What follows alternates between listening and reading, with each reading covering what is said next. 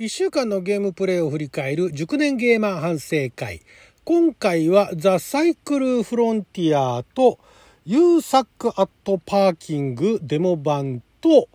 ダート5とあの1800をプレイしましたので振り返ってみたいと思います。あなたの12分をちょっと拝借こんにちはラジオ神の神ふみかつです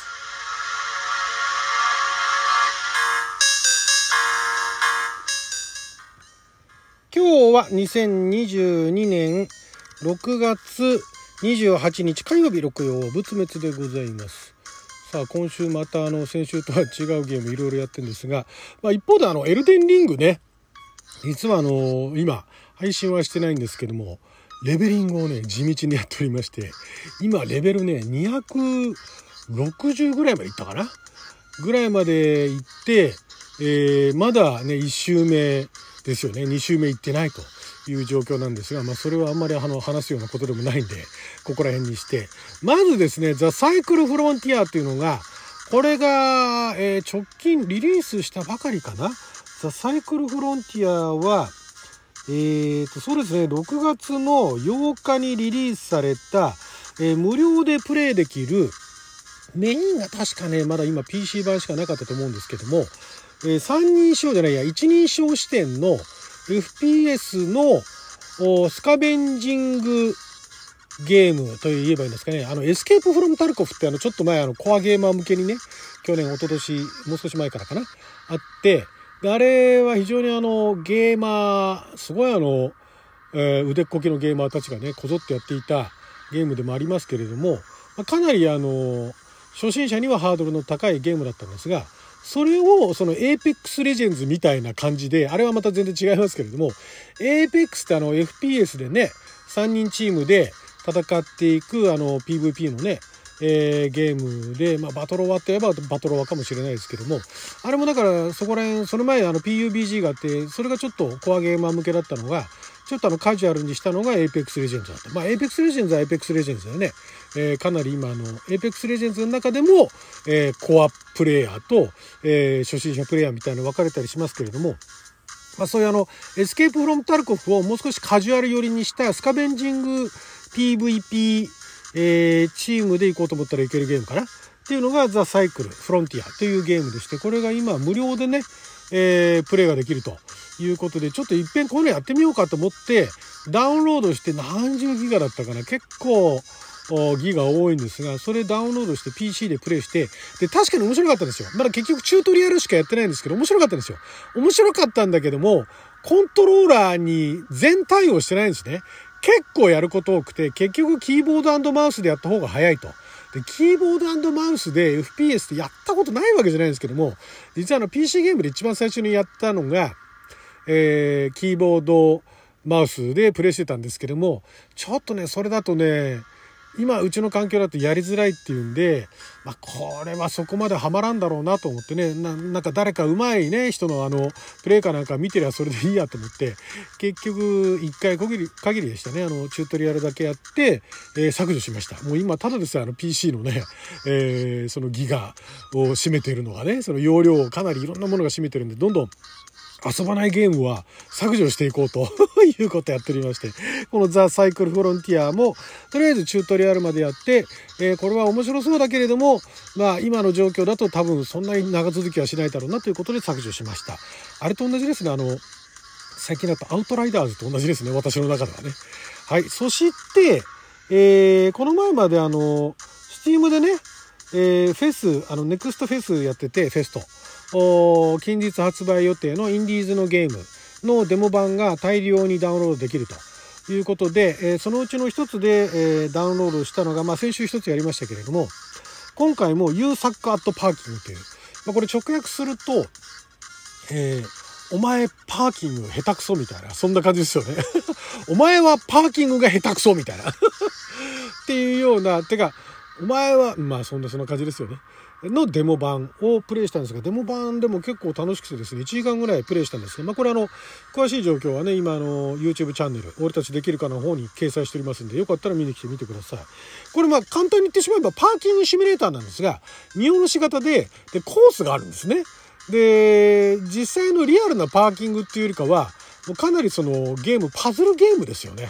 あの、ストップすることができない。走り出したら止まってはいけない。止まったらもうそれでゲームオーバーだし、止まるのは駐車する時だけっていうね。で、途中でなんかあの、加減をね、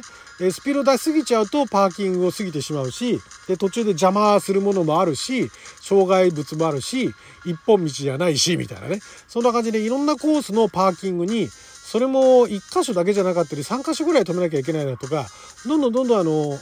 コースをね、クリアしていくことに難しくなっていくんですけども、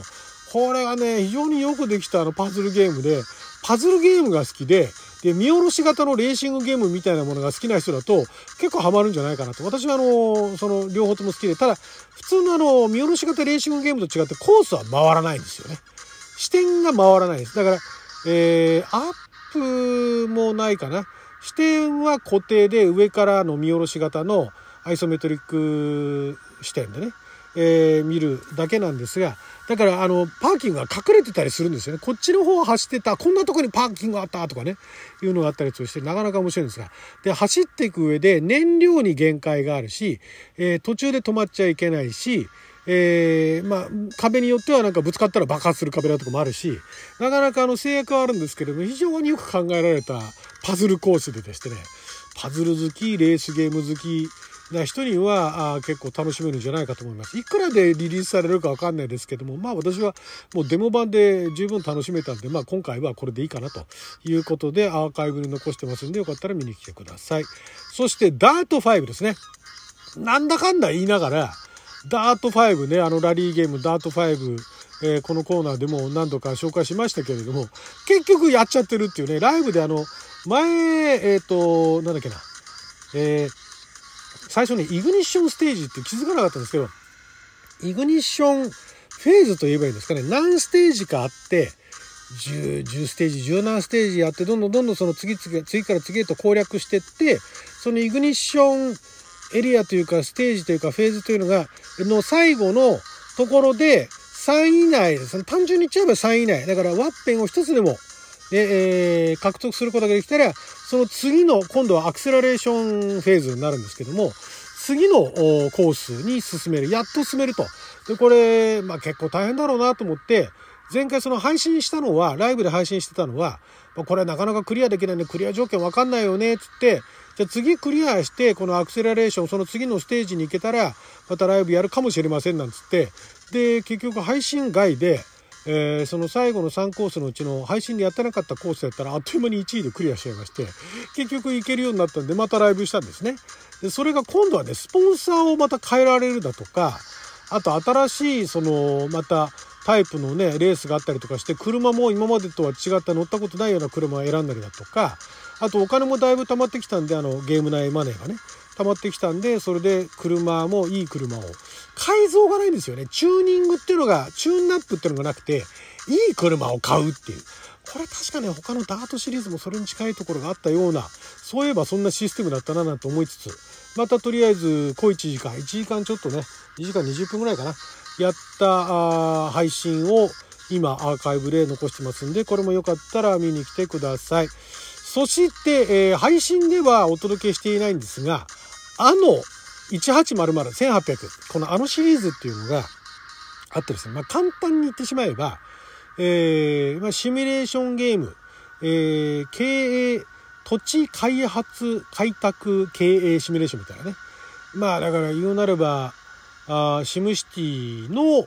流れと言えばいいんですかね。えー、あることがきっかけで他のキャラクター選んでも同じストーリーになるか分かんないんですけどもまあそのちょっと寂れた島かなんかを与えられて与えられてっていうかなそこに行ってそこの島を島を大きく大きくっていうか島を栄えさせて、えー、財を成していくみたいなね。っていうのが最終目標であるんですけどもその島をどう開拓していくかってところでいろんなその作物を育てたりだのね、え畑を耕したりだの、農夫を雇ったりだの、いろんなことやっていくと。で、それ自体は、私本当にそういうのをゲーム久しぶりで難しいっちゃ難しいんですけど、あのね、グラフィックがすごいよくできてて、ちっちゃいんだけども、なんかちまちま動いてんですよね、人がね。農家って言ったら家がトンテンカン立って、そこから人が、ちっちゃい人が出てきて、で、畑に行ったりだとか、なんかあの、道路をね、あの、歩いて行ったりだとか、あと、パブかなんかも作ったらね、そのパブにあの仕事終わり飲みに行ったりだとかっていうのが見られるんですよ。こういうのがやりたかったんですよね。シムシティでも、まあいろんなの動いてなんですけど、もう少しリアルにちっちゃいね、キャラクターがちまちまちまちま動いてるんですよ。で、これあの1800ってのはあのシリーズの中で一番新しいんですけれども、もうでもリリースしてから2、3年経ってるのかな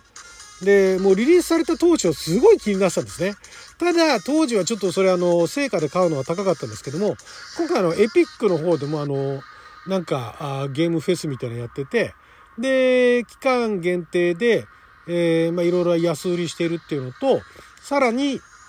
あの、クーポン、エピッククーポンを使って、お安くお買い求め、えー、できるということで、えー、全然手が出なかったあの1800にようやく手が、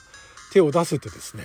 で、やり始めてると。で、今ね、まだ序盤の序盤しかやってないんで、なんかまだ容量を得ないんですけども、だんだん分かってくると、結構いい感じにね、その街ができていく様子っていうのが見られてね、